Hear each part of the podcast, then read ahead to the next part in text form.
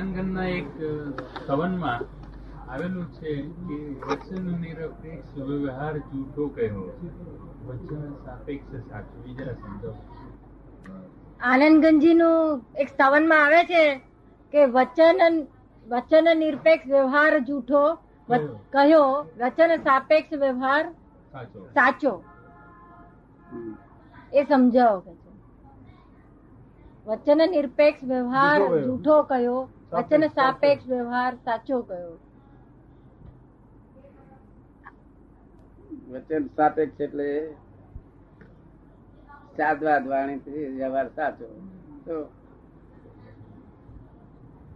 અને નિરપેક્ષ વાણી વ્યવહાર ખોટો. તો પડે ને જ્યાં જ્યાં જે યોગ્ય છે ને, યોગ્યતા ના જોઈએ, નિરપેક્ષ તમે તેમ બોલે એ વ્યવહાર નહીં. વ્યવહાર તો સાદવાદ હોવો જોઈએ. કેવું? સાદવાદ. કોઈ ધર્મ નું કિંચિત માત્ર પ્રમાણ ન દુભાય. કોઈ ધર્મ નું ધર્મ કેટલા હશે? કાંક 10, 15, 20, કાંક ના. જેટલા મનુષ્યો છે એટલા બધા જ ધર્મ છે. શું છે? જેટલા મનુષ્યો છે એટલા ધર્મ છે. શું છે? જેટલા મનુષ્યો તે કોઈ પણ ધર્મ ના પ્રમાણ ન દુભાય. શું કહ્યું? એનું નામ સાદવાદ. એ સાપેક્ષ વાળી કહેવાય. શું કહ્યું? એ વ્યવહાર સાચો. લખનારે લખેલું સાચું હોય છે. સરસ સાચી વાત. આનંદગંજી લખ્યું છે. આનંદગંજી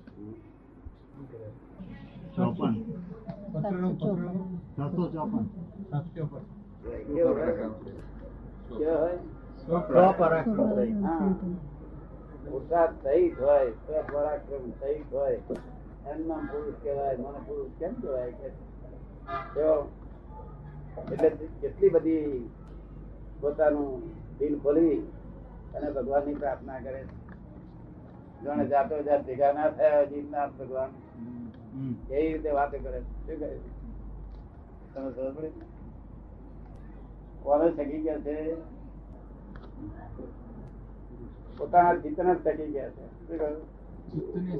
પોતાના ચિત્તને પોતે ટકી ગયા છે. પછી એમને આગળ શું થયું? ચરમ નયન કરી માર્ગ જોતા રે ભૂલ્યો સહેલ સંસાર. હા, એથી બોલી બધી એવા રસ્તા નથી. ચાર રસ્તો ઘણો દેખાય છે એવું કે છે. અમે તમને પ્રાપ્ત થવા માટે દિવ્ય શક્તિ જોઈએ, તો એ કઈ આવો માર્ગ નથી. એ માર્ગે દિવ્ય છે. ચક્ષુ દિવ્ય છે. શું છે? ચરમ ચક્ષુ થી ના ચાલે. પછી શું કહ્યું? ચરમ નયન કરી માર્ગ જોત અને ભૂલો સહેલ સંસાર. જેને નયને કરી માર્ગ જોવીએ રે નયન તે દિવ્ય વિચાર. એ દિવ્ય શક્તિ નો વિયોગ થઈ પડે છે આ કાળમાં. હવે શું થાય કે નયને શું વિચાર કે છે? જેને નયને કરી માર્ગ જોવીએ રે નયન તે દિવ્ય વિચાર. નયન દિવ્ય વિચાર.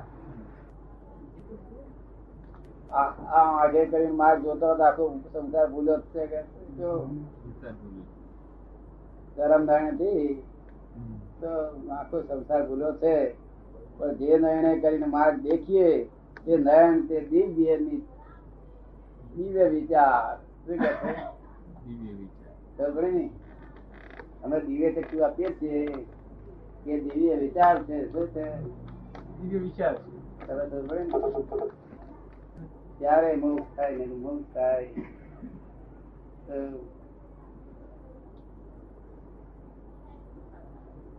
બહેનોના બધા ટીકાઓના મોટા મોટા હોય.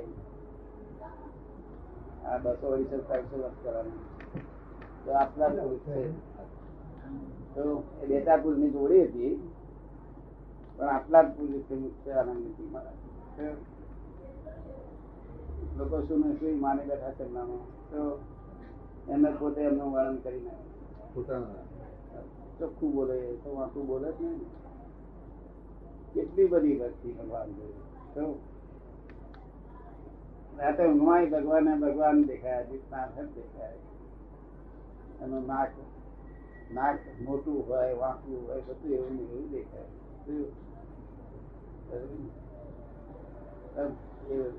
મૂર્તિ જોડે એકાત્મા યોગ આપો તો બાજો નહી, જોગ બાજો છે. લાખો માં દૂધ હોય પણ આટલા દહીં વગર સાચું દહીં તો ન થાય. શું કહ્યું?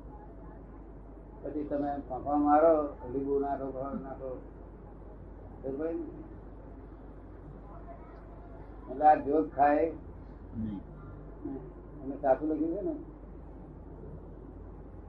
ક્રોધ માન માયાલો હોય ત્યાં સુધી કેમ કરીને જીતાય? એને મને જીતી કીધો છે એવું આ પુરુષ જ બોલી શકે. હા, આ કપાળના જોતાના માણસો બધા ગોટો, એટલે એમના જેવા સ્ટ્રોંગ વિચારના માણસો, સાચા દિનના. શું કહ્યું? અને સાચા ગાળવાના કામી વાળા. કેવું? સાચા ગાળવાના કામી,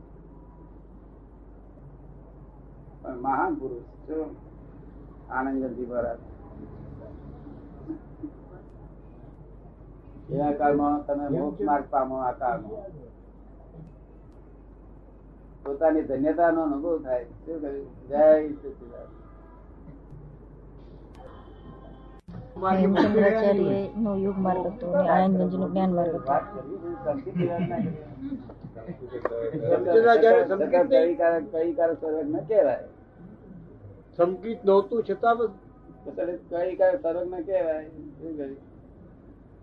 કહ્યું?